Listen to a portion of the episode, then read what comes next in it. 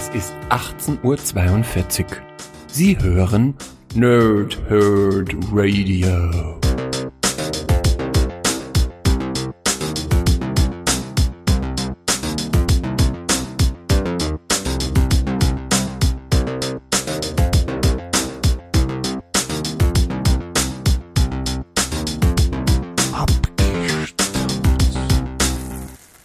Lange Tage und angenehme Nächte. Mein Name ist Chris und ich spreche gerne in Mikrofone. Wie immer bei Abgestaubt mache ich das nicht alleine, sondern mit dem Pompe, die Cori, Itaya Kalin, Pampar, S to the N, Sven. Na, hallo Sven, alles klar bei dir? Ja, hallo liebe Nerds, hallo liebe Nerdsinnen, hallo Chris. Ähm, Hi. Ich bin echt froh, dass deine Zunge das jetzt überstanden hat. Ja, ich habe ich hab schon extra Dehnübungen gemacht vorhin. Aber ähm, ja, na, man muss das schon ein bisschen üben. Willst du wieder raten, was das für Sprachen sind? Italienisch, das erste? Ja, Korsisch, aber ja. Ja, Und das, nah genug dran. das zweite?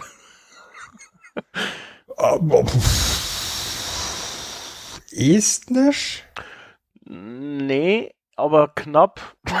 nee, auch nicht knapp. Es ist Tamil. Wer kennt es nicht? Ähm, sie wird aber von 85,2 Millionen Leuten ungefähr gesprochen. Und zwar hauptsächlich auf Sri Lanka zum Beispiel und im südindischen Bundesstaat Tamil Nadu. Gut. Dann weiß ich ja, wie ich mich da bei meinem nächsten Urlaub vorstellen muss. Ja, auf jeden Fall. Ähm, Indem ich hier einen Soundbite einspiele. Ich will mir doch nicht die Zunge verknoten. ich weiß jetzt auch nicht, ob das gut ist, ähm, wenn du dir da irgendwie was einspielst von mir. Ähm, lass das mal lieber bleiben. Ich glaube, das ist nicht so gut für, für alle von uns. Aber Vielleicht- was? Wahrscheinlich bekomme ich eine auf den Deckel, weil ich irgendwelche, irgendwelche Mütter beleidigt habe. Ja, ich glaube auch. ähm, wir, also Sven und ich, beleidigen euch Zuhörer natürlich nicht da draußen, denn ihr hört gerade, egal ob live oder aus dem Podcatcher eurer Wahl, abgestaubt, einen Podcast des Nerdherd Radios, Episode Nummer 27. Lustiges Taschenbuch. Aber, Sven, um was geht's denn da eigentlich so genau? Wobei, bevor du das irgendwie sagst, kannst du mir nochmal erklären, wie vielleicht, also du hast doch vorher bei der Auf vor der Aufnahme gesagt, wenn ich jetzt quasi noch 10 Kilo abnehmen möchte, dann sollte ich weniger Schokolade essen und dafür mehr grillen und mehr Treppen steigen. Ist das richtig? Oder also irgendwie Und vor allem viel öfters aufs Klo gehen. aufs Klo gehen? Aber ich gehe schon sechs bis sieben Mal. Also dann groß. mach da mal 16 bis 17 Mal draus, dann nimmst du auch 16? ordentliche. Wirklich jetzt? Ja. Also ich hätte gedacht, ich nehme vielleicht so einen Bandwurm. Den gibt's ja dann von so Models immer. Ich weiß nicht, in so Pillenform. Aus Japan zum Beispiel. So kleine Drachen. Und dann ist es so, dass dieser Bandwurm auch quasi direkt in deinen Darm. Ey, Leute, nehmt endlich den Staubwedel in die Hand und legt los. Und nicht vergessen, kreuzt sie nicht. Ja gut, okay, äh, dann reden wir nachher nochmal drüber im Off-Talk, hätte ich gesagt. Ansonsten könntest du ja unseren Live-Zuhörern vielleicht einmal erklären, um was es eigentlich geht. Ja, äh, ich muss ein bisschen ausholen. Wir haben jetzt 26 Episoden geschafft bis hierher. Und irgendwie könnte man den Eindruck bekommen, dass wir nur vor der Glotze oder vor dem Computer gehockt sind. Nee, also das auch, wär ja. also, Aber das, das, nee, also kann überhaupt nicht sein, also Wir- keine wir- Ahnung. das, das kann überhaupt nicht sein. Also grundsätzlich sind wir ja auch große Freunde des gepflegten geschriebenen Wortes, ja, und das Thema Printmedien ist bisher bei Abgestaubt einfach viel zu kurz gekommen. Und deswegen Ja, ist unser Einstieg Es ist auf Null gekommen. viel zu kurz gekommen. ja? Und deswegen nehmen wir heute als Thema eben genau die Einstiegsdroge, die einfach auch vielen Kindern irgendwo auch schon ein bisschen an die Hand gegeben wird zum Lesen. Yes. Nicht das lustige Taschenbuch. Ja, Ja? Hast du schöne bunte Bildchen, da ist ein bisschen Text. Und dann lernst du mal ordentlich Deutsch.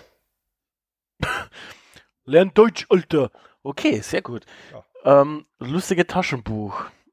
Ein wunderschönes Thema, wie ich finde. Triggert sehr viele Erinnerungen. Ähm, beginnen wir doch vielleicht einfach damit, wie es begonnen hat. Von vorne. Ähm, seit 1948 dürfen in Europa eigene Geschichten, also eigene Disney-Geschichten geschrieben werden.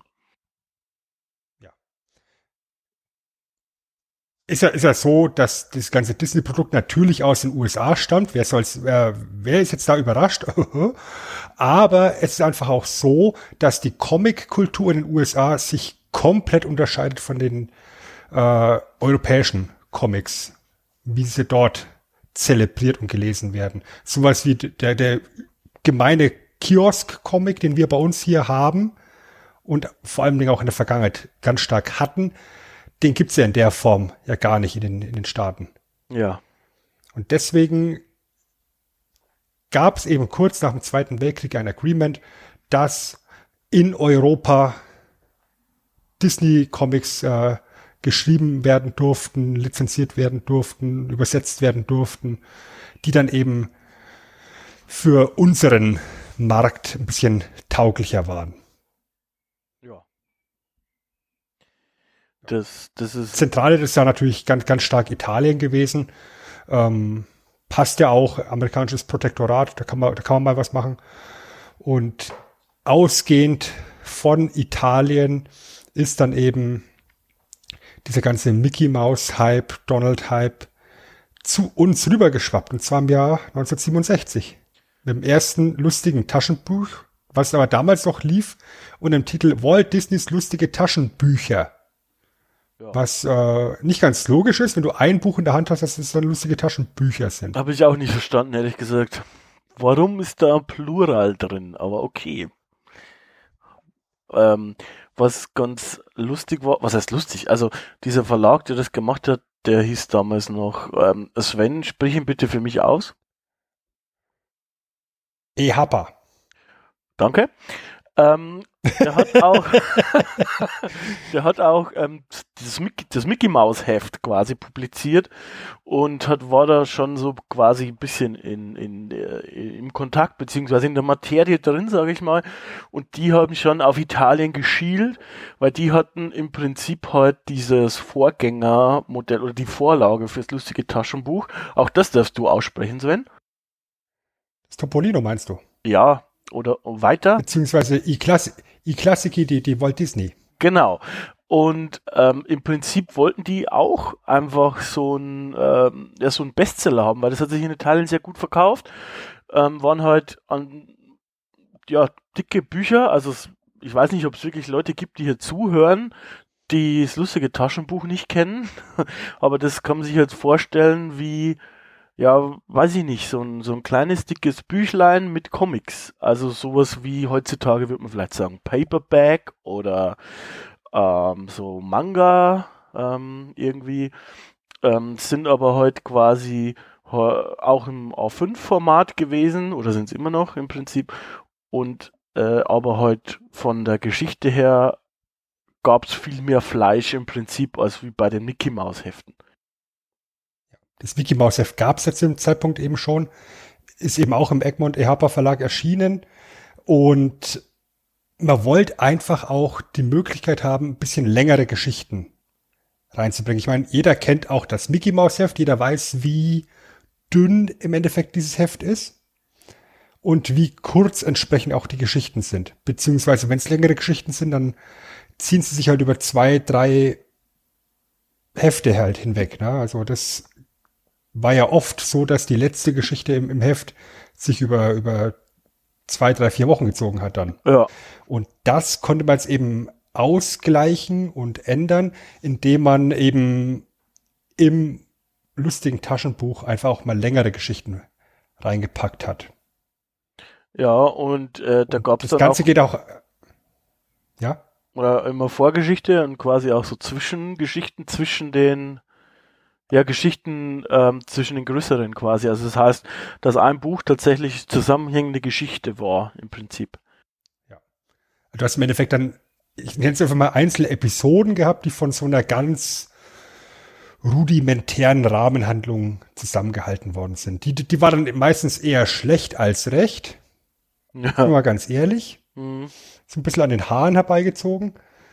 Aber das war halt im Endeffekt immer so die Einleitung bis, bis, bis eine ganze Weile äh, in, die Geschichte des, des lustigen Taschenbuchs äh, hinein hast du auch ganz klar die Trennung gehabt.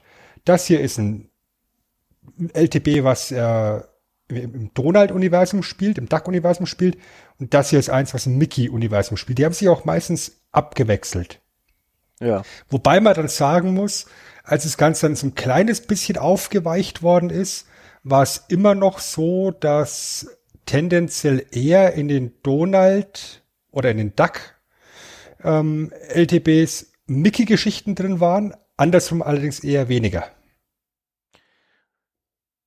Und ich denke, das kommt vielleicht auch ähm, vom wegen dem Original halt, oder? Weil also ähm, im Original und auch zum Beispiel in fast allen anderen Sprachen wohl, also äh, im, im Afrikanisch auch, leben halt Mickey und Donald in unterschiedlichen Städten. Und äh, Mickey lebt in Maus, Mauston und in Donald lebt in Duckburg oder eben auf Italienisch Paperpoli und Topolina. und dementsprechend wurde auch so sozusagen die Trennung immer erklärt, weil halt äh, das eine oder die eine Episode des eine Taschenbuchs sich eben halt um die Stadt kümmert und die das nächste dann um die andere. Im Prinzip ähm, das war recht lange relativ stringent. Es gab natürlich schon ab und zu mal so ein Crossover, wie du gesagt hast, aber es war eigentlich dann relativ lange echt so, so eine stringente Sache die da, die da ich durchgehalten war, wurde. Und ich weiß, ich, ich war damals sehr geflasht, als ich eins der relativ frühen lustigen Taschenbücher in der Hand hatte, wo die Ducks unterwegs waren, irgendwo im Dschungel, keine Ahnung, Borneo oder sowas. Und mitten im Dschungel ihnen auf einmal Mickey und, und Goofy über den Weg laufen. Und die Abenteuer sich von den beiden dann irgendwie überschnitten haben und die dann auch eben miteinander agiert haben. Also dass dann Mickey und Donald zusammengearbeitet haben, weil Goofy und Dagobert irgendwie sonst wo waren. So aus marketingtechnischer Sicht ist es eigentlich seltsam, dass sie es nicht so oft gemacht haben, oder? Also man müsste doch eigentlich denken, als so Manager, Kinder würden das lieben, wenn die zusammenarbeiten.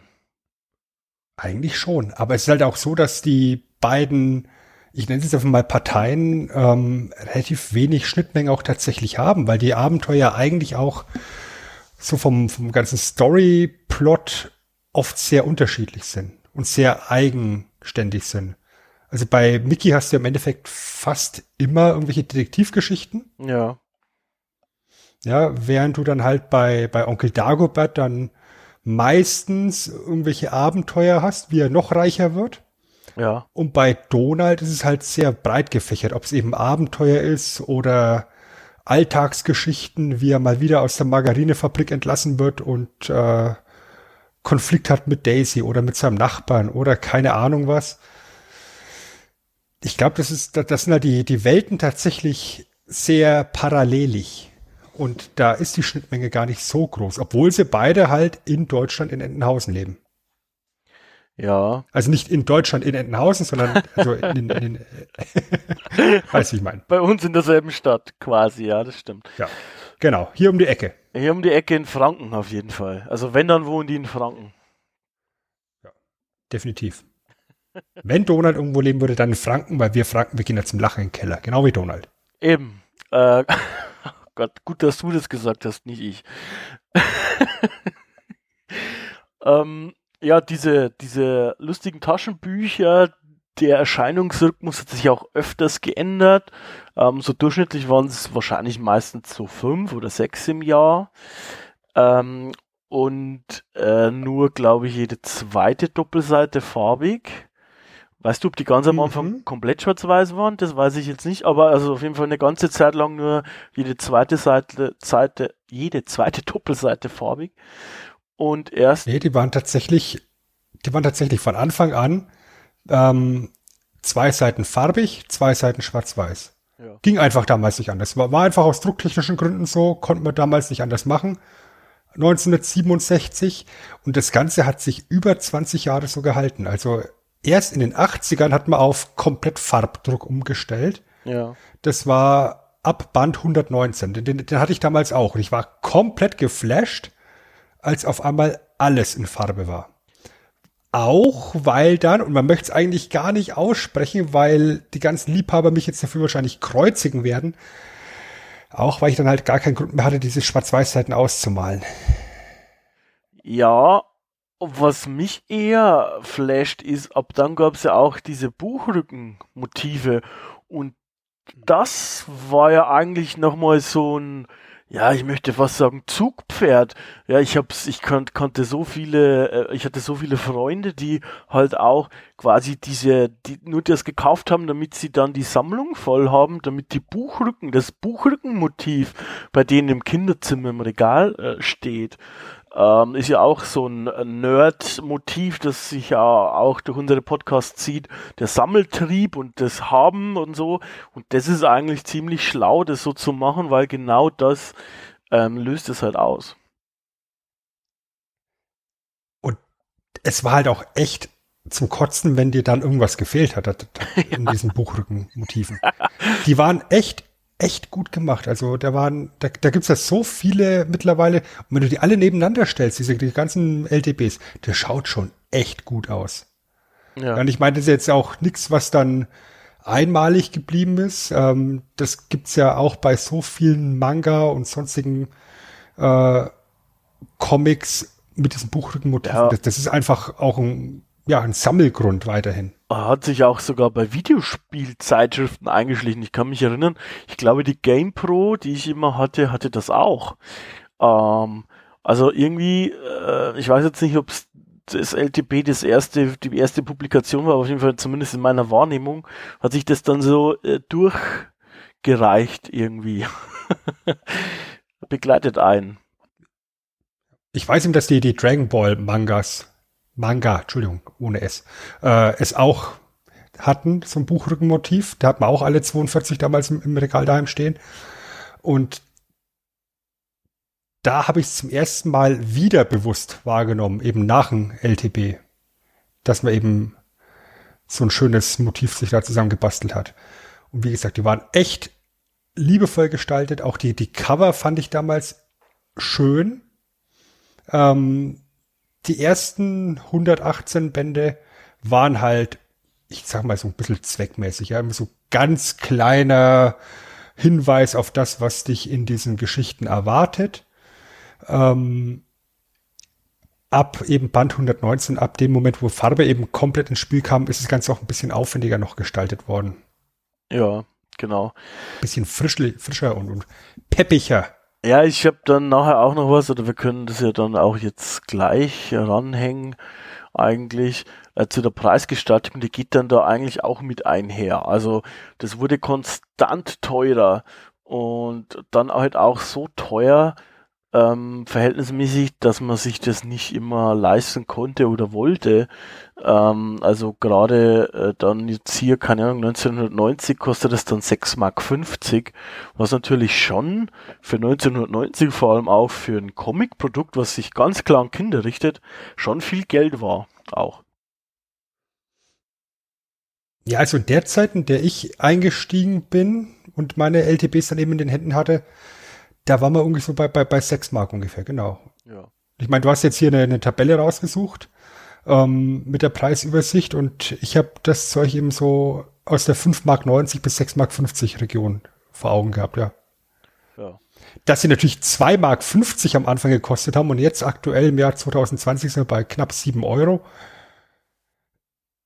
Ja, ich meine, das Produkt ist auch insgesamt von der Produktion her hochwertiger geworden. Ja. Ja, und inflationsbereit muss man es dann auch einfach mal sehen. Aber ja, gut, ich meine, weißt jetzt kommen natürlich dann die Puristen und sagen, ja, aber die Geschichten waren früher viel besser. Naja, aber ich meine, also die Spanne okay, aber ich finde quasi eher spannend von 1967 bis 85 das ist jetzt 20 Jahre nicht ganz, das ist von 2,50 Mark auf 6,20 Mark. Und den Sprung finde ich schon krasser. Da merkst du aber halt vielleicht auch da diese, diese Wirtschaftswunder-Geschichte, die dann da natürlich äh, sozusagen äh, in der Zeit dann stattgefunden hat. Also den Leuten ging es relativ gut und so weiter. Also geht es uns ja heute auch. Ähm, und dementsprechend äh, vielleicht auch daher und es wurde, wie wir Video auch jetzt schon oder wie wir gerade ausgeführt haben, natürlich auch immer hochwertiger das Produkt, das muss man auch sagen. Also äh, wie gesagt, das wurde dann farbig und so weiter und ähm, das, das darf man nicht vergessen. Aber ich finde schon, schon auch krass, wie sie die, den Preis angehoben haben. Ähm, ich möchte jetzt damit nicht sagen, ob also dass ich äh, das nicht an, für angemessen erachte, das kann ich gar nicht sagen. Ich finde es nur spannend im Prinzip zu sehen, dass es doch ziemlich angezogen hat, sag ich mal. Aber dann finde ich es tatsächlich spannender zu sehen, in welchen Intervallen sich das Ganze so entwickelt hat, ja. Also dass wir hier zum Beispiel einen Sprung haben von 1983 zu 1984, ja, das sind zehn Ausgaben ja. dazwischen, um 60 Cent, äh, 60 Pfennige damals noch teurer. Ja, dann sieben Ausgaben später, 1985, nochmal 30 Pfennig mehr. Dann sind wir ja 85, ja, und dann zum Jahr 1990 hin. Und da haben wir dann eben diesen Wechsel von Schwarz-Weiß auf allem, auf, auf jeder ja. Doppelseite mhm. hin zu komplett farbig und das Produkt wird trotzdem nur um 30 Pfennig teurer. Ja, das stimmt. Das ist auch ein interessanter Fakt. Da hast du, da hast du vollkommen recht. Also gerade, ich kann äh, die die die Tabelle verlinken äh, für die Show Notes, dann könnt ihr da mit äh, gucken. Ähm, das ist im Prinzip interessant äh, von der Nummer 70 äh, an und dann auf 81 und dann von 81 auf 90, von 90 auf 100, von 100 auf 107. Da in der Zeit waren einfach relativ schnell irgendwie Sprünge drin, gell? Das ist schon irgendwie interessant. Da haben sie vielleicht auch ausgelotet, was sie verlangen können, wenn man, wenn man ihnen sowas unterstellen möchte. Wie gesagt, gerade eben dieses komplette Farbumstellungs äh, Ding, da hätte man eigentlich eine, eine Preiserhöhung noch wirklich äh, plausibel erklären können. Ja, das ist nicht so viel, ja. Aber das ist äh, gar nicht so sehr passiert, tatsächlich. Ja, das ist nicht so. Gar, gar nicht so, hat sich gar nicht was so ich halt charmant finde, ist, dass was, was, ich, was ich charmant finde, ist, dass man eben seit jeher im Endeffekt das gleiche Format hat. Also immer ungefähr die gleiche Dicke. Du hast immer diese Dreireihe. Das ist halt der Unterschied zum Mickey Mouse Heft, was ja höher ist, also eher so DIN A4 mäßig, ne? Ja. So, so ganz grob. Mit vier Reihen mit Paneelen und hier im, im LTB sind es nur drei. Das ist halt ein anderes Format. Das ist halt alles auch irgendwo kompakter. Und was man eben vom, vom Produktionswert einfach noch erwähnen muss, ist dann eben auch, dass relativ kurz nach der Umstellung auf Farbe ja dann auch schon die erste wirklich groß beworbene Jubiläumsausgabe kam, nämlich die 150. In ganz edlem, goldglänzenden Papier. Ja, da gab es ja dann auch viele schöne solcher solcher ähm, Editionen, sag ich mal. Und das war halt, das war dann auch immer was Besonderes, solche in den Händen zu halten. Mhm.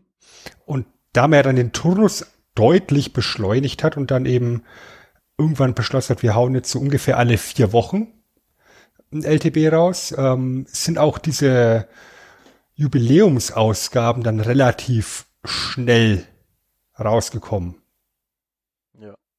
Ja, also von der 150 bis zur 200, das war dann doch gar nicht mehr so lang. Und da hast du schon, schon nächsten Glitzereinband vor dir gehabt. Und äh, das, das ging alles relativ zacki zacki. Dann gibt's ja noch die Geburtstagsausgaben, weil, weil Geburtstag haben sie ja auch noch ab, äh, ab und zu. Und am krassesten finde ich es dann halt tatsächlich im Jahr 2017, als du innerhalb von vier Wochen zwei Jubiläumsausgaben rausgehaut hast als Verlag, nämlich Band 499, der das Motto hatte 50 Jahre LTB. Ja. Und vier Wochen später Ausgabe 500. Das ist äh, nicht schlecht vom Timing her. Sportlich. Echt nicht schlecht. Da muss man natürlich auch, da muss man natürlich auch super kreativ sein, um eben zwei Ausgaben, die so hohe Erwartungshaltungen dann, dann haben werden, ähm, adäquat zu befüllen mit Inhalt. Ja, wobei, ähm, das hast du dann ja hier auch schön ähm, aufgeschrieben, das mit dem Kreativen, da ist ja, sag ich mal, der deutsche Verlag nur so mittel involviert. Oder? Möchtest du uns mal erklären, wie so ein lustiges Taschenbuch lange Zeit entstanden ist oder entsteht? Ja, im Endeffekt ist es ja so, ähm, es wird halt alles vom Verlag EHAPA ähm, organisiert. Die haben ihren Sitz in Berlin. Ähm, der Egmont-Teil, der müsste, glaube ich, oben in Dänemark sein. Ne? Es ist Ja. ein dänisches Unternehmen. Also, also skandinavisch-dänisch weiß ich jetzt nicht, aber es ist ein skandinavischer Verlag auf jeden Fall. Und ja, wie wir es eben vorhin schon gesagt haben, grundsätzlich äh, kommt diese ganze, dieser ganze Input ja aus Italien.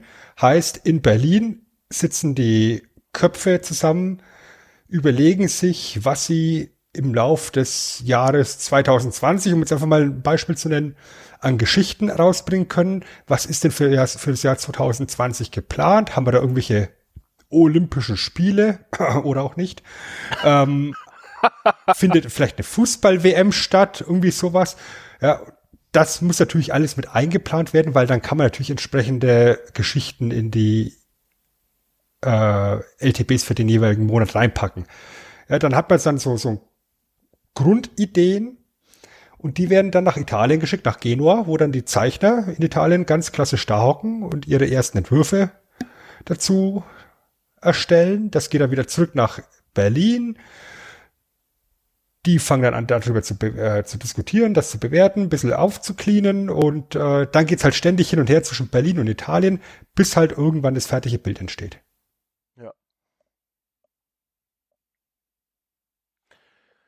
Und, Und mittlerweile ist es aber auch so, dass das sehr viel eben aus, aus Skandinavien eben auch mit einfließt. Eben vom Egmont-Teil. Dass, dass der italienische Teil ein bisschen zurückgefahren worden ist in den letzten Jahren, dass eben mehr aus dem, aus dem nordischen Bereich dazukommt. Auch da wieder Puristen sagen, das merkt man sofort. Aber ja, na, ist ist wahrscheinlich so. auch billiger, weil also der, der EHAPA Verlag ging halt in diesen, oder wurde gekauft so irgendwie mit von, von diesem skandinavischen Verlag äh, und ich denke mal, da sind die Preise dann angenehmer, als wenn man das äh, sozusagen ähm, bei Italien belässt.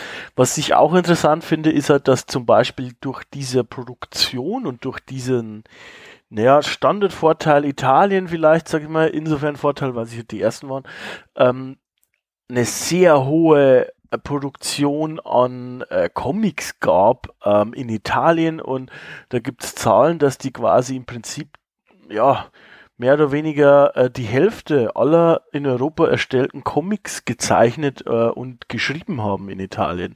Was schon, finde ich, ist schon eine Hausnummer im Prinzip, ne? ist halt eine Hochburg tatsächlich, ja. Ja. Ähm, was ich, was ich auch sehr schön finde, ist, wenn du dich dann eben mit, mit den tatsächlichen Zeichnern befasst, wenn sie dir dann erklären, wie ihre Arbeit funktioniert, ja, und dann sagen, ja, also im Endeffekt, wenn du so einen Donald malst, du malst nur Kreise und Ovale und hier noch ein Kreis und da noch ein Kreis. Und es gibt ganz, ganz wenig gerade Linien an den Figuren. Das sind alles Kreise tatsächlich. Und äh, finde ich, finde ich echt interessant zu, zu sehen. Auch jetzt eben ich als, als äh, Sprachler, als, als linguistischer äh, Mensch, ich finde es natürlich auch interessant zu sehen, wie die Texte und die Sprechblasen eben zusammenkommen, ja, weil letztendlich du hast halt ein fertiges Bild irgendwann mit einer Sprechblase, die da, die da gezeichnet ist, und da muss halt auch der ganze Text reinpassen, ja, und du kannst ja jetzt nicht irgendwie hergehen und sagen, ja, also der labert jetzt hier im Italienischen ein bisschen länger, deswegen macht man den Text ein bisschen kleiner, das geht ja auch nicht. Ja. Also da muss man schon sehr präzise sein mit der Wortwahl. Und es ist tatsächlich so, dass diese Sprechblasengrößen genormt sind. So dass sie halt auch mit den Übersetzungen so passen. Apropos, äh, Erika Fuchs ist Also genormt, genormt in Anführungszeichen. Also es gibt ja keine DIN-Norm oder sowas, aber sie haben halt interne Vorgaben. ja damit alles Die und die. Zeichenzahl erfordert Also, die und die Größe. Ja. Genau. Ähm, apropos, wie gesagt, die deutsche Übersetzung hat Erika Fuchs gemacht, die hat auch schon mal Mickey Maus Heft angefangen und auf die gehen sehr, sehr, sehr viele Sachen zurück, muss man sagen. Also zum Beispiel dieses Raschel, Knatter, Stöhn, Knarr, Klimper, ja, also diese, diese Geschichten, dass, dass, dass diese Worte oder diese, diese Aktionen im Prinzip so ähm, beschrieben werden, werden auch heutzutage noch liebevoll als edikativ bezeichnet. Ähm, Finde ich ganz süß, weil die eben halt da so viel Einfluss hatte. Es gibt halt bei den Übersetzungen hat sie sehr viele Freiheiten gehabt und genossen und hat dann viele Zitate und Anspielungen eingebaut, die es äh, quasi so in echt nicht gab. Oder, also es gibt so Beispiele wie dem Ingenieur ist nichts zu schwör. das quasi tatsächlich auf sie zurückgeht, was man halt so ab und zu auch äh, noch hört. Und ihre Übersetzungen, gerade auch mit diesem Raschel, Knatter, Stöhn und so weiter, die haben bis heute noch Einfluss auf die Popkultur. Das ist äh, schon großartig und erinnert mich immer wieder an die Bud Spencer, Terence Hill Übersetzungen, sage ich mal. Die Synchronarbeit dort, die sich auch sehr viele Freiheiten genommen hat. Und ich finde es immer heutzutage schade, dass sich das keiner mehr traut. Wobei heutzutage natürlich dann auch viele aus ihren Büschen springen würden und, und sagen, ja, das ist aber nicht das Original.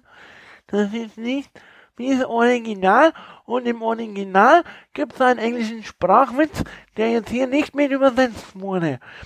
Ähm, von daher ist es vielleicht auch ein bisschen schwieriger, aber ich denke, dass man, wenn man sich da auch ein bisschen Freiheiten nimmt, man da auch großartige Sachen machen kann und das dann fast schon, oder nicht nur fast, sondern auch eine eigene Kunstform wird. Ähm, das finde ich genau, schon. Genau, deswegen ist ja keine Übersetzerin, sondern, sondern ganz, ganz wichtiger Teil der Lokalisierung. Ja. ja. Natürlich geht ein englischer Sprachwitz im Deutschen in den meisten Fällen verloren. Einfach weil die Metapher im Deutschen eine andere ist. Aber da kommt dann eben die, die große Kunst des Übersetzens eben rein, dass du dann eben dich von der textlichen Vorgabe auch ein bisschen löst und was Idiomatisches schreibst. Und da ist sie halt wirklich richtig, richtig gut gewesen. Und sie ist halt auch sehr klassisch angehaucht gewesen. Ähm, es gibt diese, dieses ganz berühmte Panel, wo Tick, Trick und Track ähm, so angelehnt an Schiller ja. sich versprechen, wir wollen sein ein einig Volk von Brüdern, in keiner Not uns waschen und Gefahr. Ja, ja, genau. Ja, also das würden jetzt so natürlich kleine Kinder in der Form nicht sagen, aber es ist wunderschön. Wunderschön. Und der Einfluss von ihr auf die deutsche Sprache, eben allein mit diesem, dem Ingenieur ist nichts zu schwör. Und diese Lokalisierung von Geräuschen, die sie dann eben erfunden hat. Knarz, Raschel, Echts, Keuch. Ähm, das ist schon, das ist schon unglaublich wichtig geworden, eben in dem ganzen Comic-Umfeld. Ich meine, nicht, nicht umsonst ist ein Asteroid nach ihr benannt worden. Ja. Ähm, das ist, das ist, das ist, darf man nicht unterschätzen und das ist tatsächlich ähm, sehr krass. Ihr ist ja auch zu verdanken, dass wir eben Entenhausen als eine Stadt haben. Das hat sie auch so übersetzt im Prinzip. ähm, dementsprechend, äh, das, das ist äh, ganz große Kunst und ich finde find sie toll. Sie ist auch ein, teilweise äh, ein großer Gegenstand im sogenannten Donaldismus. Ähm, das ist irgendwie, ja, sich beschäftigen mit dem äh, ganzen Thema auf einer, naja, also auch teilweise auf einer kulturwissenschaftlichen Ebenen, aber auch auf humoristischen und philosophischen Ebenen. Also es bedeutet, da gibt es einfach ähm, Werke, Essays oder auch tatsächlich wirkliche kulturwissenschaftliche Studien. Ähm, dazu, wie sie, wie die Familie Duck äh, im Prinzip in Entenhausen lebt und halt auch, wie Dinge in Entenhausen funktionieren. Und da ist sie gerade bei deutschsprachigen Sachen auch oft Teil, weil sie dann eben von bei Puristen, wie du vorher schon so schön gesagt hast, ähm, insofern verpönt ist, weil sie natürlich das Original dann äh, interpretiert hat und eben ähm, anders übersetzt hat äh, was natürlich aus meiner Meinung nach Schwachsinn ist, aber okay, gut, jeder hat so seine Meinung. Äh, dementsprechend ähm, wollte ich das hier nur mal einwerfen, was es auch alles gibt, Donaldismus, auf jeden Fall. Kann man mal, kann man sich mal geben. das, das ist sogar organisiert, ja. Da gibt es auch Vereine. Ja. Zum Donaldismus, ja. Der ist zum Beispiel in Deutschland, heißt der Verein dann passenderweise Donald. Deutsche Organisation, nicht kommerzieller Anhänger des lauteren Donaldismus. Deren Vorsitzende natürlich dann nicht der Präsident ist, sondern die Präsidente, also Präsidente. Ja. Eieiei. Ja. Ähm, Beziehungsweise, wenn es ein Mann ist, ist es natürlich dann ein, ein, ein Präsiderpel. Gefällt mir. Ich nenne dich ab jetzt irgendwie nur noch äh, Perpel, Pumper der Erpel, Perpel. Na, muss ich mir noch was Besseres überlegen, aber so ungefähr. Spannend fand ich auch, dass erst seit 1992, seit der Ausgabe 167, die Bücher in Deutschland gedruckt werden vorher. War das, glaube ich, auch in Italien äh, beim Druck. Also erst relativ spät wurden die bei uns gedruckt. Da denkt man immer, dass das gerade früher vielleicht eigentlich doch sehr viel kostenintensiver war mit Zölle und so und sowas, aber anscheinend hat sich das dann doch irgendwie gelohnt, sozusagen, das in Italien zu lassen. Ähm, ja, vermutlich, weil dort die ganzen Prozesse schon optimiert waren. Wahrscheinlich. Und was du auch gerade schon erwähnt hast, es gab auch immer wieder Neuauflagen. Also das bedeutet, auch relativ früh schon gab es immer wieder mal Neuauflagen von älteren Büchern und die ähm, Bücher wurden auch nie wie andere Comics oder die Mickey Mouse Hefte, Hefte wieder remittiert. Also das heißt, sie wurden nicht vom Kiosk oder vom Verkäufer wieder zurückgeschickt an den Verlag, sondern äh, man, ja, die blieben halt im Prinzip so lange in die Regale, bis man es abgekauft hat, mehr oder weniger. Ähm, dementsprechend gab es das auch, dass man die Monate später noch kaufen konnte, was bei den äh, Comics und bei anderen Publikationen vom E-Happer Verlag äh, in der Regel anders war. Weil du gerade die Neuauflagen erwähnt hast, ich habe vorhin mal nachgeguckt. Ich habe jetzt noch eine Handvoll lustiger Taschenbücher bei mir im Regal stehen. Ich hatte früher eine relativ große Sammlung tatsächlich. Die ist allerdings äh, verloren gegangen, als ich daheim ausgezogen bin. Deswegen habe ich jetzt nur noch so ja, fünf, sechs Stück oder sowas. Und das sind ausnahmslos welche aus dieser Ära, wo sie noch eben schwarz-weiß Seiten enthalten haben. Ich habe vorhin nachgeguckt. Ähm, Erstauflage 1974. Und äh, das, was ich da in den Händen hatte, die, die Neuauflage war von, von 83. Ah, okay. Und weißt du, und, und es fühlt sich schon so schön alt an. Also das Papier, du, du merkst, es ist alt, es ist ein bisschen vergilbt. Der große Charme von Büchern halt. Das ist richtig. Das ist richtig. Der, was ja, aber auch das halt, das halt wieder welche, wo irgendjemand drin rumgeschmiert hat.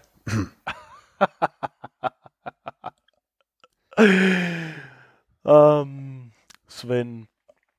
Ähm, naja, gut. Äh, ich meine, drin rumgeschmiert. Wer würde sowas auch machen?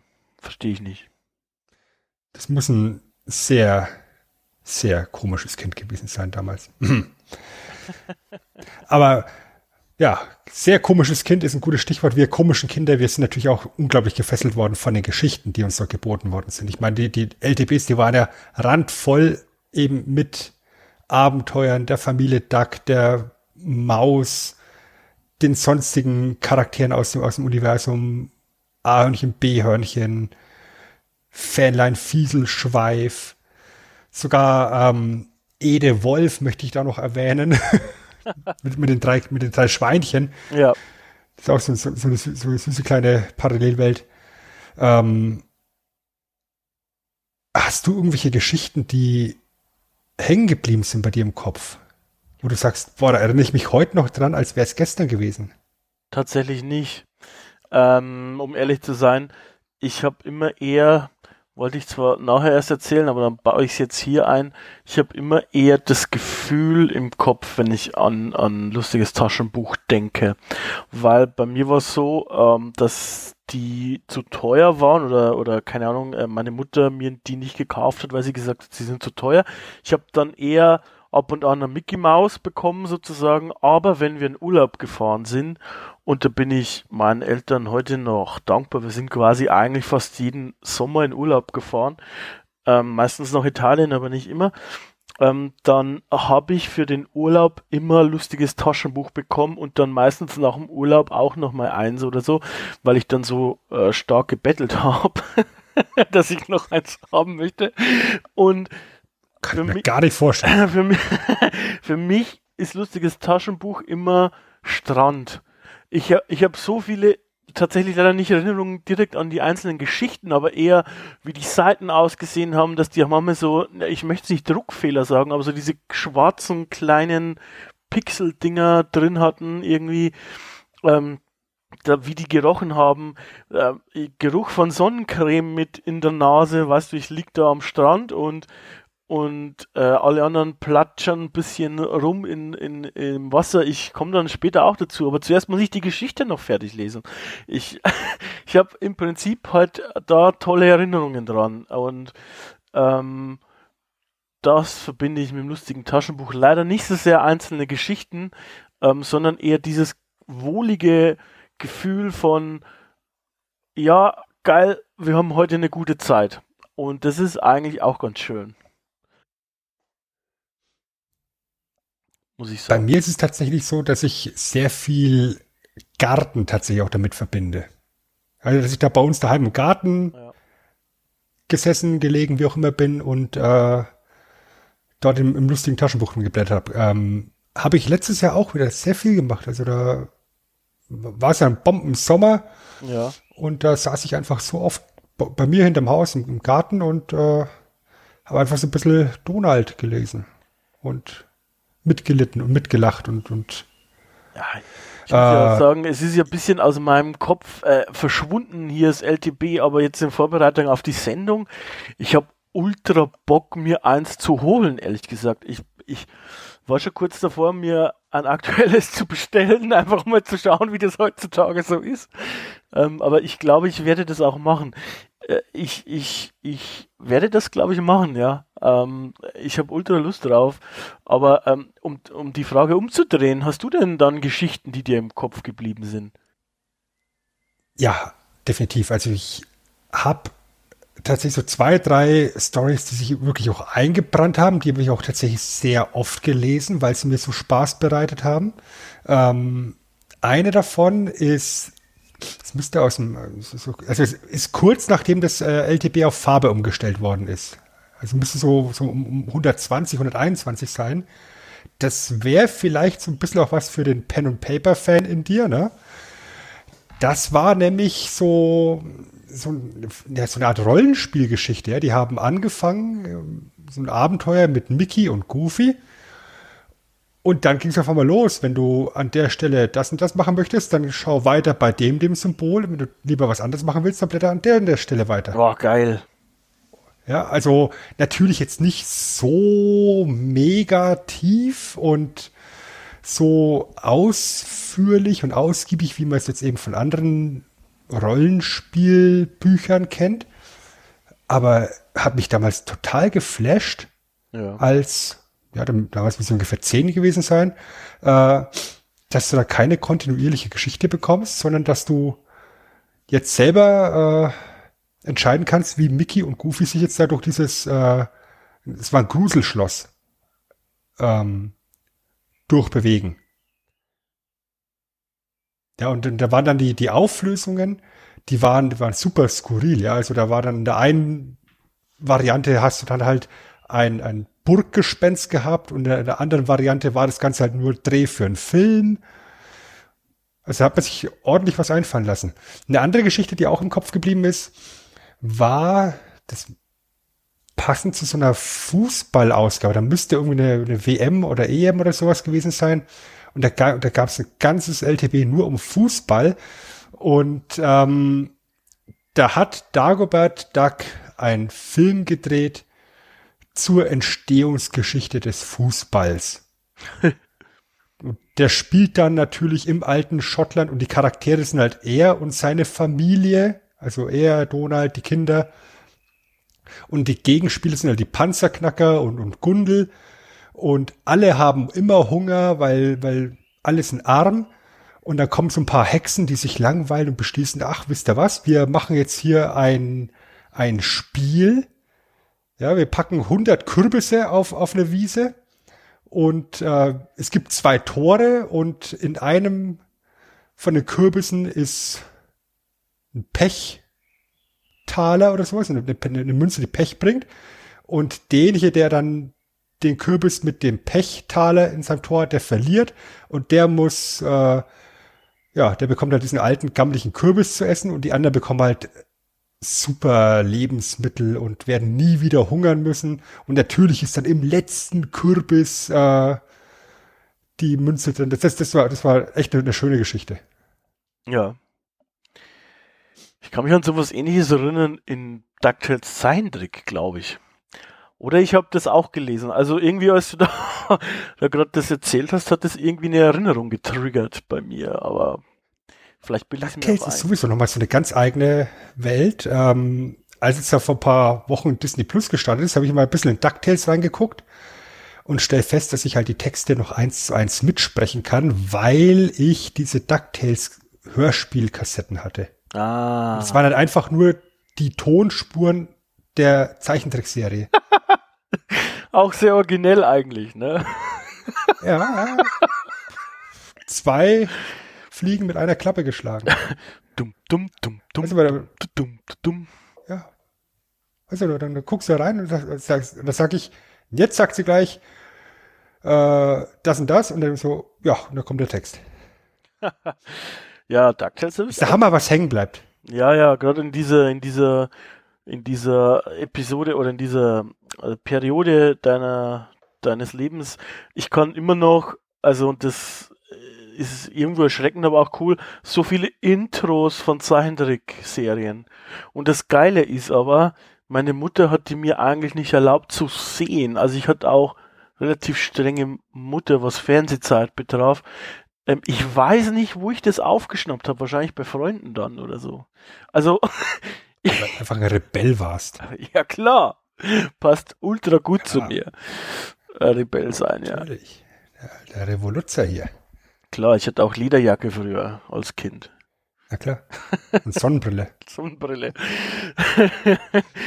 Ähm, Wäre vielleicht auch so ein Hat sich damals schon dagegen auf die Stirn tätowieren lassen. ja. Auf den, auf den, Knöcheln steht Hate.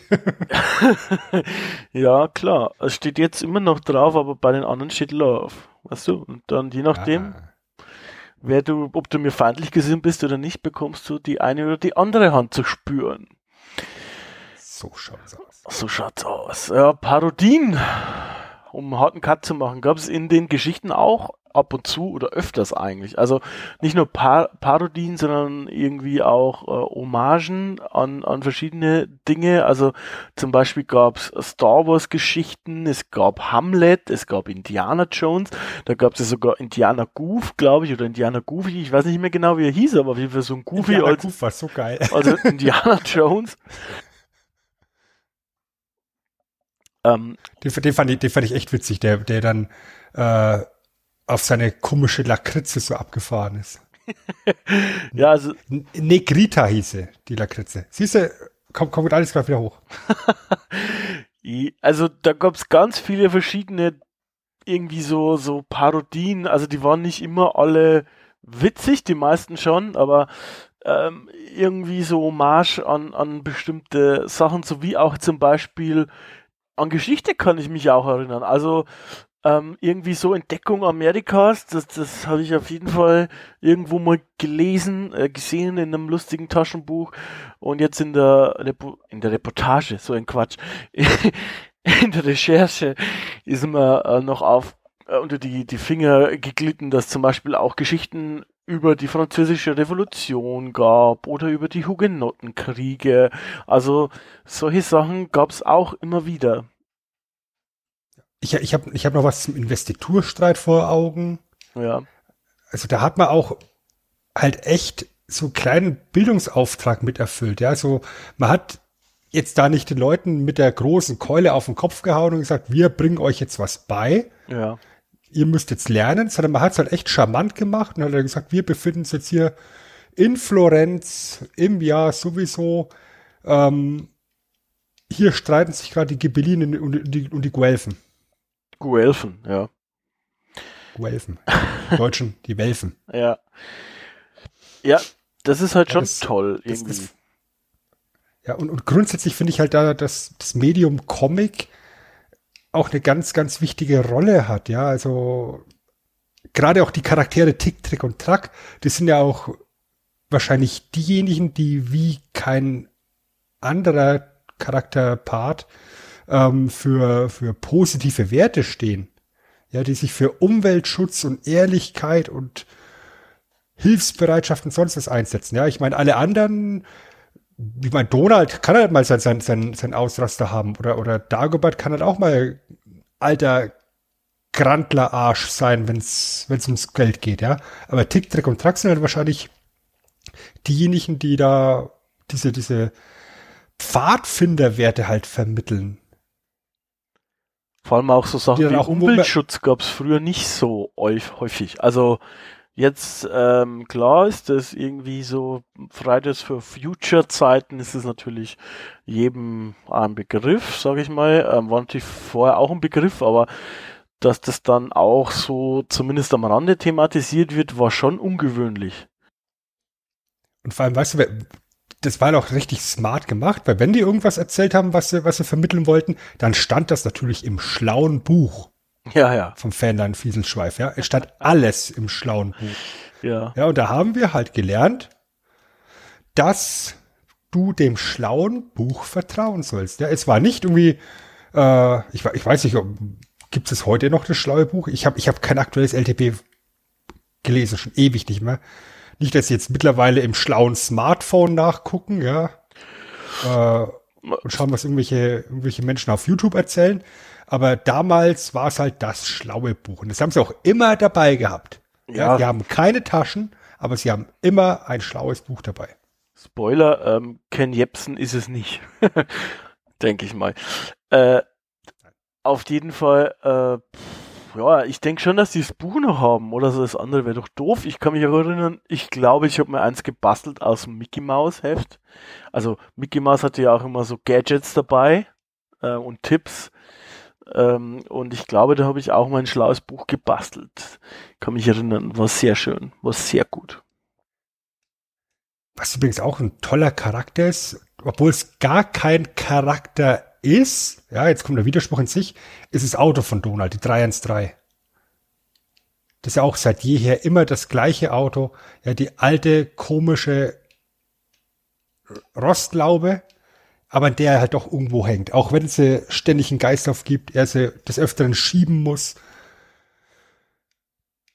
Das ist auch ein, ein schönes Ding. Ja, ja. Was du mir noch erklären musst, Chris, ähm, was ich nie verstanden habe.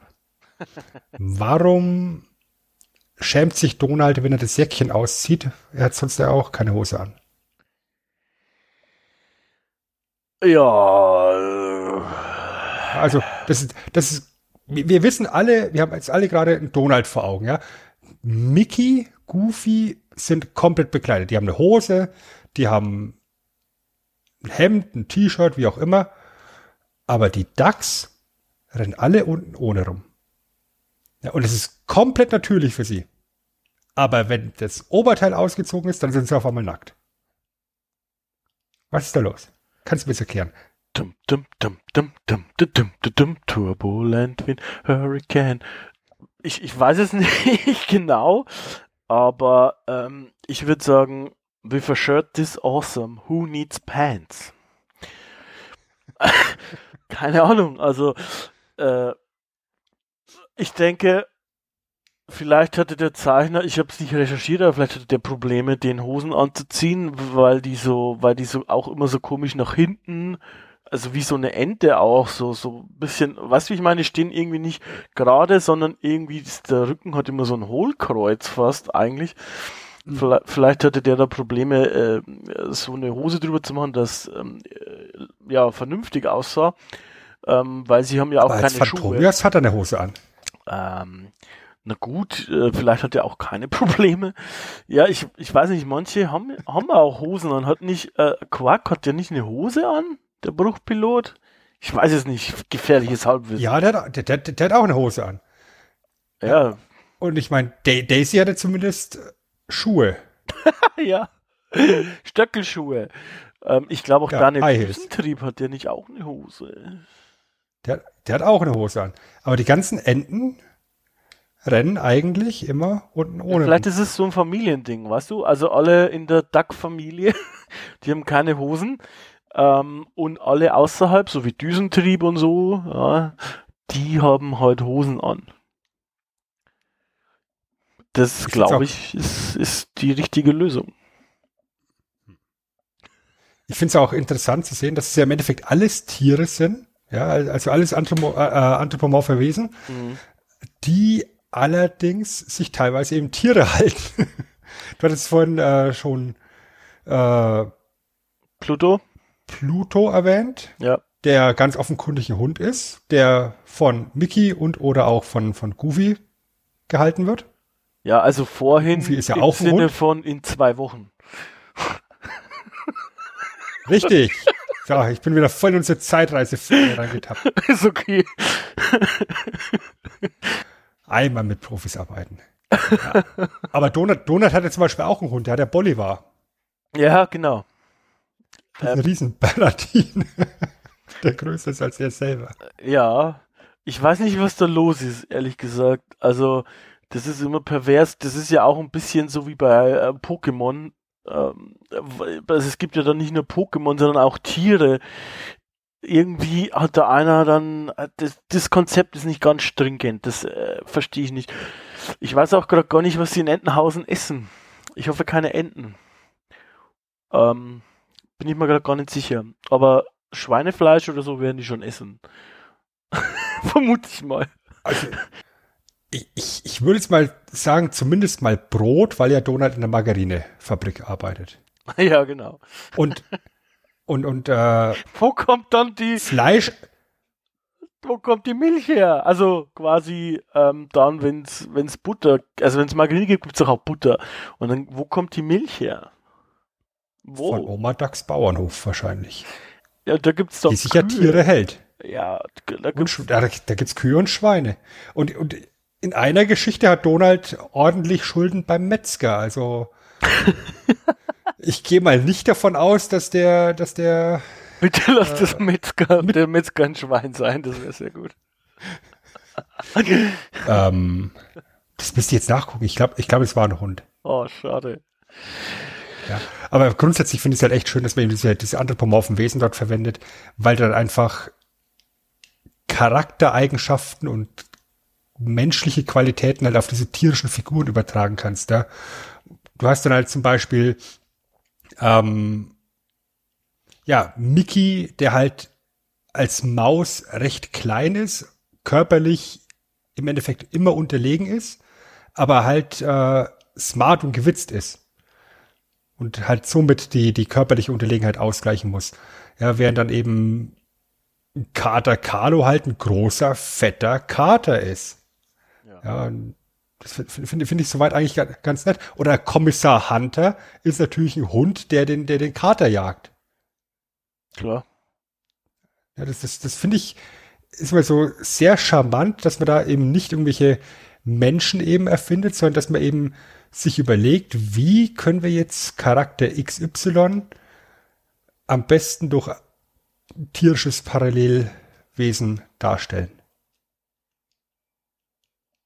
Ja, ähm, du hast ja vorhin schon einige, ähm, ja, so Reihen oder Sonderausgaben erwähnt. Es gibt aber auch ganze irgendwie Spin-offs, wird man wahrscheinlich heutzutage sagen. Da gibt es zum Beispiel eine, die erscheint erst, die heißt Balkonien.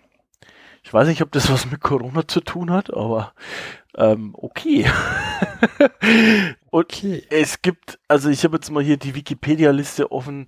Es gibt vier Milliarden und eins äh, so Spin-offs irgendwie Spezials. Es gibt einen Sommer, es gibt einen Weihnachten, es gibt Ostern, es gibt Halloween, es gibt Advent. Warum zur Hölle gibt's Weihnachten und Advent? Keine Ahnung. Es gibt Winter, es gibt die Mini-Pockets. Die, ähm, die gibt's jetzt nicht mehr, aber die gab's äh, länger die noch ein bisschen weniger haben. Es gibt Sommerspiele, es, also es gibt jede Menge Zeug. Und ja, also man kann schon sagen, äh, man hat da schon bemerkt, dass sich das auch gut verkauft, glaube ich. Also man kann nicht sagen, dass zu wenig ähm, lustige Taschenbücher gibt. Ähm, also nee, man, man, hat das Ganze ja sogar noch, noch weiter ausgebaut. Ja, du kannst dann eben mit Collectors Editions ankommen. Ja. Dann gab es 25 Jahre lang eben so, so kleinere Varianten von den Taschenbüchern. Die waren immer 100 Seiten lang, also ungefähr ein Drittel von, von so einem LTB. War natürlich auch günstiger und haben sie dann immer auf einen Charakter beschränkt. Also das waren dann eben nur Donald-Geschichten oder nur Dagobert-Geschichten oder nur Mickey-Geschichten. Und die sind dann in Sammelbänden rausgekommen als Jumbo-Comics und die habe ich zum ersten Mal tatsächlich im Spanienurlaub in die Finger bekommen. Die sind halt echt dick, dann sind drei, vier von denen zusammen als, als ein Jumbo-Comic. Ja. Und das war, das war ganz nett so viel auf einmal zu bekommen, mit so vielen Geschichten dann halt drin. Da denkst du ja auch so, Preis-Leistungs-Verhältnis läuft. Was Puristen bestimmt klasse finden, seit 2019, also seit Juni 2019 gibt es zum Beispiel auch eine LTP Classic Edition. Und das sind die klassischen Comic-Geschichten von Carl Barks. Also das ist der Typ, der Dagobert Duck gefunden hat und der quasi maßgeblich an den ganzen äh, Comics quasi beteiligt war und die Figuren geformt hat im, im Comic. Und äh, da sind eben halt nur Geschichten von ihm drin. Äh, also es gibt quasi, wie gesagt, jede Menge Sachen gibt's auf Englisch. Es gibt ein Notizbuch, ein Kochbuch, Briefmarken, es gibt ein Malbuch. Also äh, ja, ich denke, wenn man was kaufen will, kann man das machen.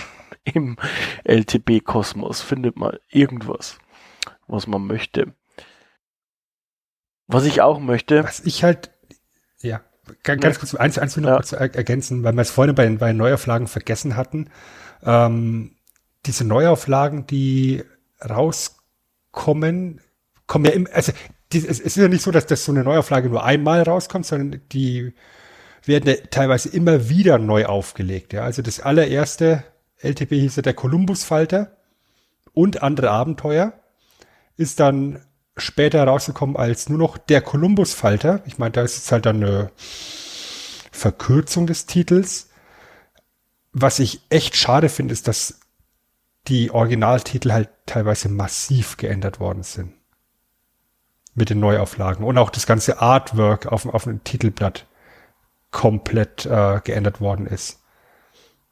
Also ich weiß noch tatsächlich, dass ich nicht LTB 1 hatte, sondern ich hatte das, das früheste, was ich hatte, war LTP2. Das hieß damals Hallo, hier Mickey. Und das heißt mittlerweile das ewige Feuer. Dann denke ich so, mh. Hm. der Purist in mir weint gerade ein bisschen. Ja, klar, verstehe ich.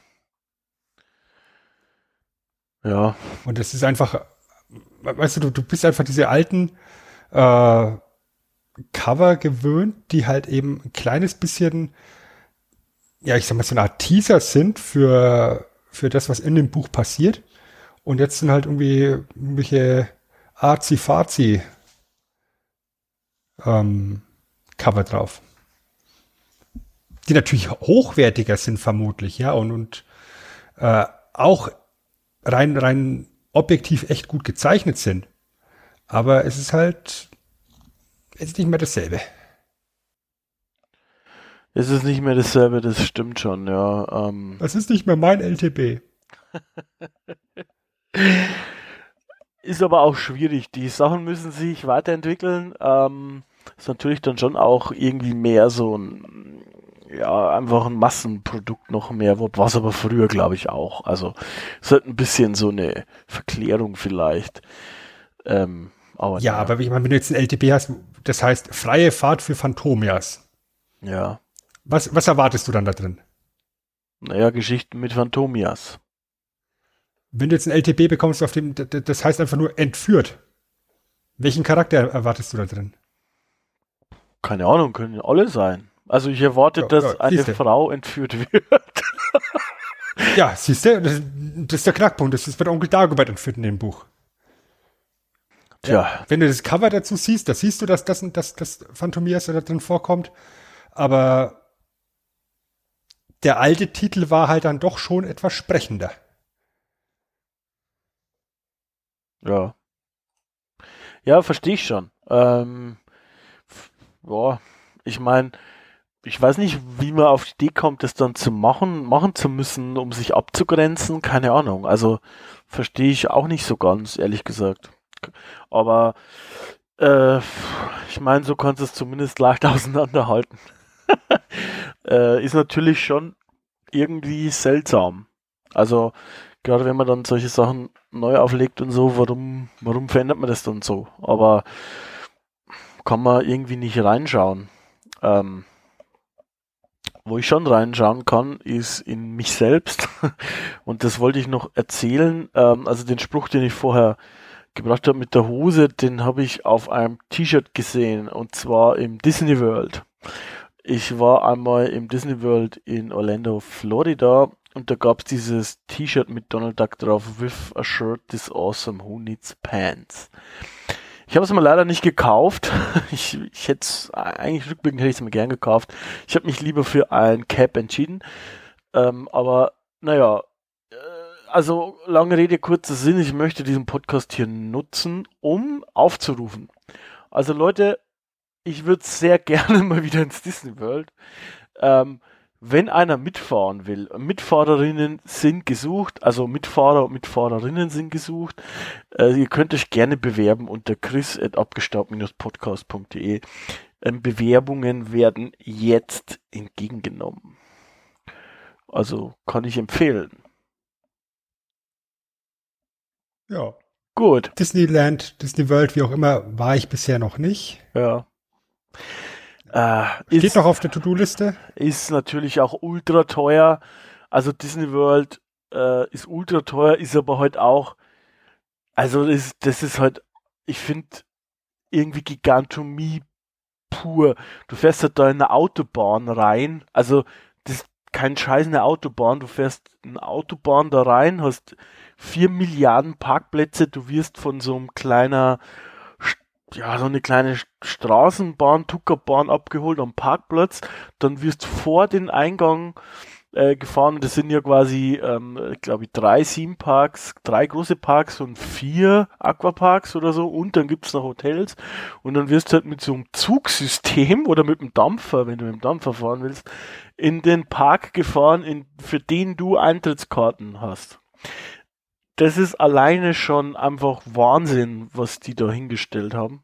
Und vor allem auch, glaube ich, schon 70er, in den 70ern oder so. Äh, ist ziemlich krank, aber war auch tatsächlich eine Reise in die Kindheit. Also war wirklich schön. War, hätte ich mir nicht so schön vorgestellt. Äh, aber war ein ganz toller Tag. Muss ich sagen. Was, was ich halt zweimal mittlerweile schon mitgemacht habe, war, war Disney in Concert. Ja.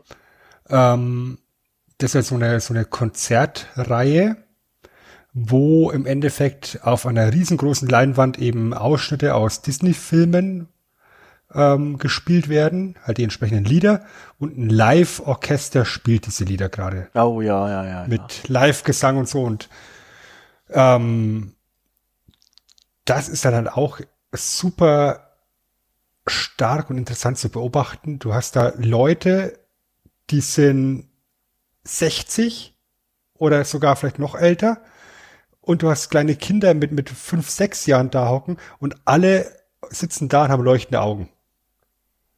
Weil dieses ganze Disney-Zeug einfach so, so zeitlos ist und so greifbar ist für alle Generationen. Und ähm, ich finde es halt auch schön, dass eben jetzt ganz konkret eben diese lustigen Taschenbücher ähm, mittlerweile so akzeptiert sind als das, was es sind, nämlich als Leseeinstieg für Kinder. Das war ja zum Beginn in den 60ern verpönt. Ja, weil das sind ja keine richtigen Bücher. Du hast ja nur kurze Sätze und Satzfragmente. Ja, äh, eben von Erika Fuchs übersetzt. Ja, was, was, was soll das Kind denn lernen, wenn es da raschel, echts, keuch liest? Ja. Ähm, mittlerweile sagst du, ey, mein Kind fängt das Lesen an und das, das ist eben ein guter Einstieg. Ja. ja das, sind, das sind die bunten Bilder, die, die die Kinder herziehen. Ja, die bunten Bildchen, das ist das, was, was optisch als erstes auffällt. aber dann fängst du dann an, diese, diese, diese Geschichten zu lesen. Und dann bleibt vielleicht was hängen und dann kommen eben so, so, so, so Satzfragmente oder ganze Satzabschnitte, die dir dann dein Leben lang im, im Gedächtnis bleiben. Ja. Ähm.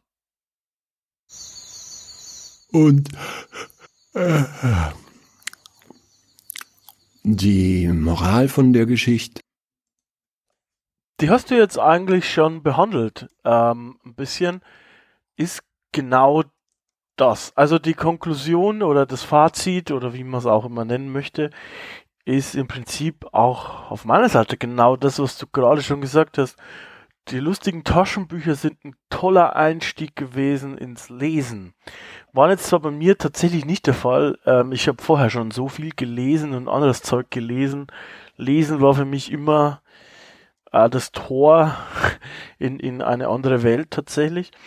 Ähm, hat sich dann leider bei mir ein bisschen in der Pubertät gelegt, aber gerade als Kind habe ich sehr, sehr viel gelesen. Ich hatte ganz lange Zeit keinen Fernseher in meinem äh, Zimmer.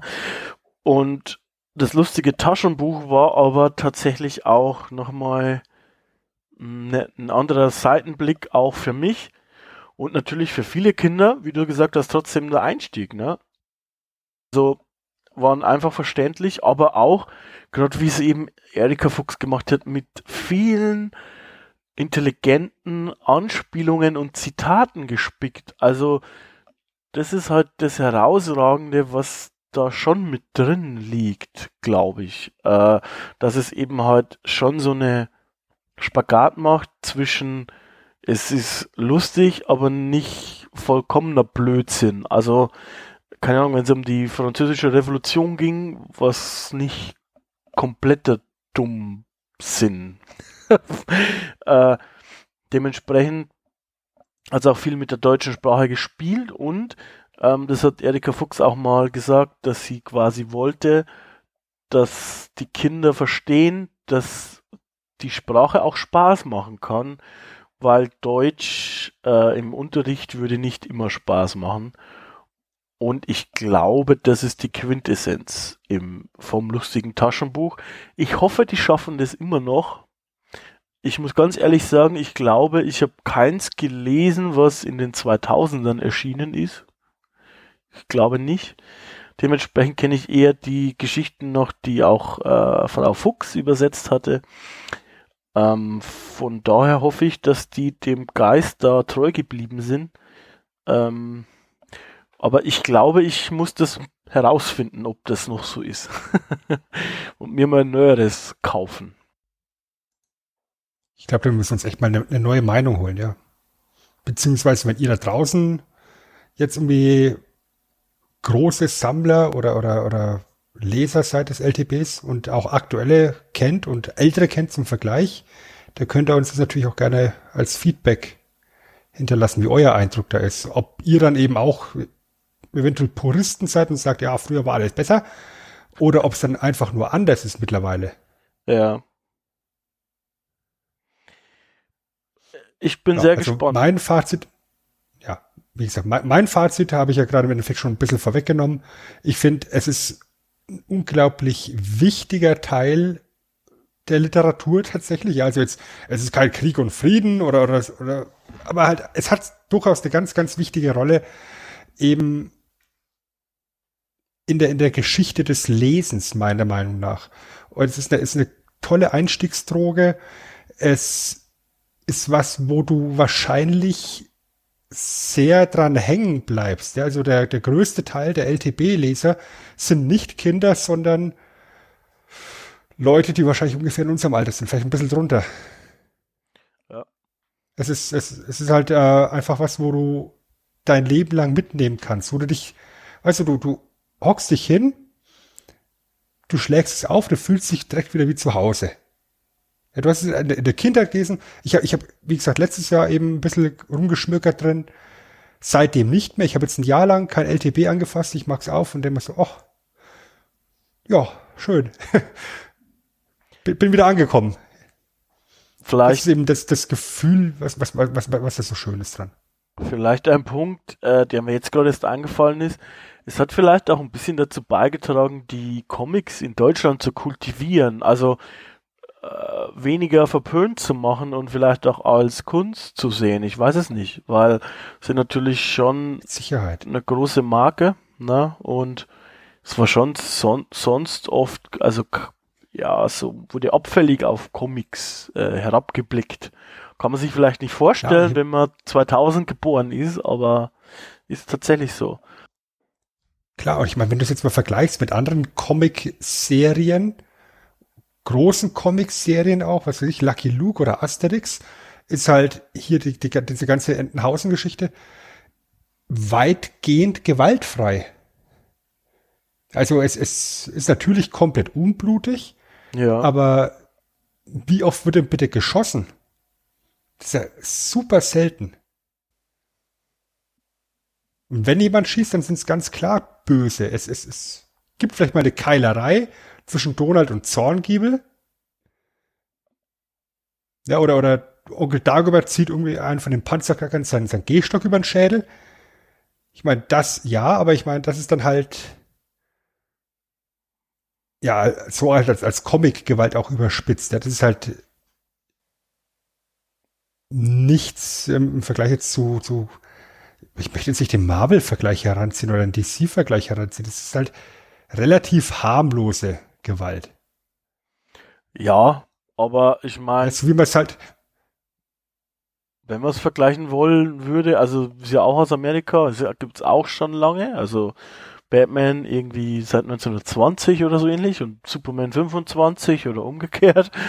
Ähm, die sind von vornherein viel gewalttätiger und ist auch in deren äh, Origin-Geschichte ist Gewalt einfach angelegt. Von daher ist es, glaube ich, in Deutschland, ähm, ja, hier wird Gew Gewalt auch immer kritischer äh, gesehen, außer wenn es um so klassische Zeichentrick irgendwie geht. Weiß ich nicht, warum da eigentlich nicht. Also Tom und Jerry und sowas, das ist ja auch pure Gewalt, aber darauf kann sich irgendwie jeder einigen. Keine Ahnung, warum eigentlich. weil es halt komplett überspitzt dargestellt ist. Also komplett überspitzt. Ja, also wenn der, wenn, wenn, wenn Tom, Cherry oder umgekehrt mit, mit einem riesen Baseballschläger auf, aufs Hirn haut und der bekommt dann nur noch eine, eine große Beule, die dann, die dann sofort fünf Zentimeter hoch wächst, ähm, da weißt du genau, das wird in der Realität so nicht passieren. Ja, Das ist während, komplett überspitzt. ja, während Batman und so natürlich schon eher einen realistischeren Touch hat. Ja, das stimmt, ja. Und was, was, was ich noch ganz in- interessant finde, um, um das noch abzuschließen und auch noch unterzubekommen, ähm, ich glaube, das Ganze ist auch ein kleines bisschen entschärft in diesem Disney-Universum, weil du da so ja, seltsame Familienverhältnisse hast. Ja? Also da hast du ja im Endeffekt nie irgendwelche Eltern oder sonst was. Das sind ja alles immer nur Onkel und Neffen und Tanten und Nichten. Und sowas wie Vater und Sohn gibt's ja da praktisch ganz, ganz selten nur. Das ist richtig. Ja, und damit ist natürlich dann auch äh, eine ganz andere Grundsituation gegeben. Ja, also dann, dann können natürlich die Kinder ein bisschen aufmüpfiger sein, weil sie ja nicht gegen ihre Eltern aufmupfen, sondern nur in Anführungszeichen gegen den Onkel. Ja, Und umgekehrt halt. Ne? Also es Ja. ist halt äh, irgendwo schon auch ein Faktor, denke ich. ja, glaube ich auch. Das ist richtig. Gut. So, jetzt haben wir es fast geschafft. Was wir jetzt noch machen, ist einmal eine kleine Hausmeisterei. Also ähm, ich wäre immer noch dankbar, wenn sich draußen jemand finden würde, der gerne auf Social Media ist und vielleicht uns da ein bisschen unterstützen wollen würde, gerne bei uns melden. Am besten vielleicht einfach per E-Mail unter post.abgestaubt-podcast.de. Ansonsten wollte ich jetzt an der Stelle einmal auf unseren Discord hinweisen, den wir für Live-Aufnahmen nutzen auch. Also sprich, ähm, über Discord könntet ihr Fragen uns stellen, wenn ihr wollt. Äh, zum Beispiel bei Live-Aufnahmen und im Off-Talk und sowas natürlich. Ich bin auch so ab und zu im Discord äh, vertreten. Äh, nicht wundern, wir teilen uns den Discord-Server mit, äh, mit dem WTR und dem äh, NHR natürlich. Dementsprechend sind da sehr, sehr viele unterschiedliche Channel. Könnt ihr gerne mal reinschauen. Am einfachsten findet ihr das zum Beispiel unter discord.abgestaubt-podcast.de. Dann habe ich noch was Besonderes, Sven. Na?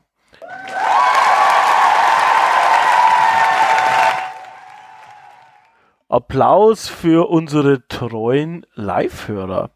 Und da möchte ich äh, an ja, heute einmal besonders jemanden rausheben.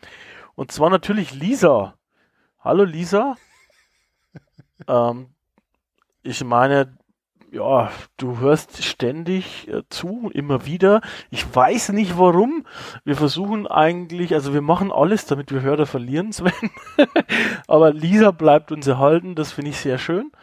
Und sie ist auch immer ähm, bei der Live-Aufnahme dabei und das ist ganz toll. Und an der Stelle möchte ich auch einmal Robert erwähnen, der ist heute zum zweiten Mal dabei. Ähm, den kenne ich persönlich und der hat gesagt, beim letzten Mal war es cool, dann bin ich heute wieder dabei und der hat sogar extra irgendwelche Sachen gemacht und sich das an angeheftet und war das letzte Mal auch im Auto und hat uns im Auto gehört. Äh, fand ich spannend und auch danke dafür, dass du dabei bist. Ich sehe jetzt hier in der Statistik, wir haben noch ein paar mehr sogar diesmal. Ähm, also vielen Dank an alle anderen Live-Zuhörer. Äh, ihr da draußen in der Konserve. Ihr könnt euch, ihr könnt auch gerne live zuhören ähm, bei der Aufnahme. Behaltet da einfach vielleicht am besten unsere sozialen Kanäle im Auge. Da wird es dann immer gepublished, wenn wir wieder eine Aufnahme planen. Spoiler, es ist einmal in der, äh, im Monat. Soweit. Gut, hätten wir das auch gemacht, Sven. Heute ist ziemlich stressig, ne? Also ist der Hammer. Äh, was auch der Hammer ist. Du hörst dich auch komplett ver verausgabt an. Ja, es ist, es ist puh, ne, das ist einfach in diesen Corona-Zeiten, da ist man einfach nichts mehr gewohnt auch, weißt du? Was, was wir aber gewohnt sind in diesem Podcast und was wir auch beibehalten wollen und werden, das ist jetzt, Sven, das, was du machst. Nämlich deine Verabschiedung und dein Schränklein. Ja, das Schränklein. Es füllt sich, es füllt sich. Wir werden wieder äh, zum Staffelende einen neuen Schrank brauchen, aber da haben wir noch ein paar Episoden hin. Ja. Aber so viele sind es nicht mehr bis nee. zum Staffelfinale. Aber ich mache jetzt mal unseren schönen Schrank hier auf, hänge den Staubwedel wieder rein, begutachte ein bisschen die CD mit dem Poker-Rap, den Obduktionsbericht mit dem Wort Fatality der daneben liegt. Freue mich, dass da immer noch unser transformierbarer Toaster steht. Die Bananenstau, die da hängt, die wird langsam ein bisschen braun, Chris. Wir müssen ein bisschen Gas geben mit der Staffel. Andy Kaufmann gefällt es sehr, dass dort außerdem noch nichts dabei ist. Das Maxis Lama habe ich vorher noch extra gefüttert, damit es Ruhe gibt während der Aufnahme. Und es bekommt jetzt mir zusätzlich noch Donalds Matrosenanzug angezogen, damit es sich ein bisschen wohlfühlt. Gefällt mir, ist auch platzsparend, ehrlich gesagt ja, wie, wie gesagt, also es wird, wird, langsam ein bisschen voll da drin. So ein Lama, äh, es braucht Platz. es braucht Platz, auf jeden Fall. Ja. Ansonsten bleibt mir wie immer zu sagen, vielen Dank, Chris, dass du wie immer hier hervorragende, hervorragende Technik äh, bereitgestellt hast und das Mastermind bist hinter dem Look and Feel und hier und wie auch immer von abgestaubt und abgezählt. Ich bedanke mich wieder bei euch da draußen fürs Zuhören. Ich freue mich, dass äh, die Hörerzahlen so sich entwickeln, wie sie das tun. Es kann gern noch mehr werden. Wenn ihr uns da draußen gut findet, erzählt es einfach jedem, dass wir existieren, damit wir noch mehr Hörer bekommen, damit wir noch mehr Spaß haben hier an den Aufnahmen, an den Sendungen von uns für euch. Und ich verabschiede mich an der Stelle mit den Worten vielen Dank Bleibt uns gewogen, bleibt sauber, bleibt gesund. Bis dann. Ja, und falls ihr uns unterstützen wollt, könnt ihr das abseits von den üblichen Bewertungen im, ja, auf iTunes oder Spotify oder sonst irgendwo gerne auch mit der heiligen Dreifaltigkeit im Jedi-Zeitalter tun. Kommentieren, liken, sharen, Sven hat es gerade schon gesagt. Sagt weiter, falls euch die, diese Episode gefallen hat. Und wenn sie euch nicht gefallen hat, egal, einfach auch trotzdem weiter erzählen mit den Worten des heiligen Vincent Kennedy McMahon. Es gibt keine schlechte Promo, von daher einfach weiter erzählen, das wird uns sehr weiterhelfen. Zu guter Letzt möchte ich noch unserem grandiosen Sprecher danken, Oliver Wunderlich vom Morgenradio. Hört doch gerne mal bei ihm im Podcast rein, er macht einen ganz tollen Job zusammen mit seiner Freundin. Außerdem möchte ich gerne auf den besten deutschsprachigen Wrestling-Podcast Wrestling Talk Radio hinweisen und eine Empfehlung für die Comic Reviews unseres Nerd Herd Radio Chefs Matze aussprechen. Der konnte ja leider jetzt aus gesundheitlichen Gründen ähm, keine ähm, LTBs äh, bislang reviewen, wäre geplant gewesen, aber er hat uns mitgeteilt, dass er da noch ein oder zwei Sachen nachliefern wird. Dementsprechend hört da rein, schaut dazu. Das lohnt sich immer wieder ähm, seine Comic Reviews. So. Sven, vielen, vielen Dank. Es macht einfach immer unfassbar viel Spaß mit dir quatschen zu dürfen und dass sich das auch noch Leute anhören und die noch mehr werden, auch ist ja furchtbar, ähm, furchtbar toll. Dementsprechend danke dir, danke euch da draußen. Das war's. Wir hören uns wieder. Versprochen. Ciao.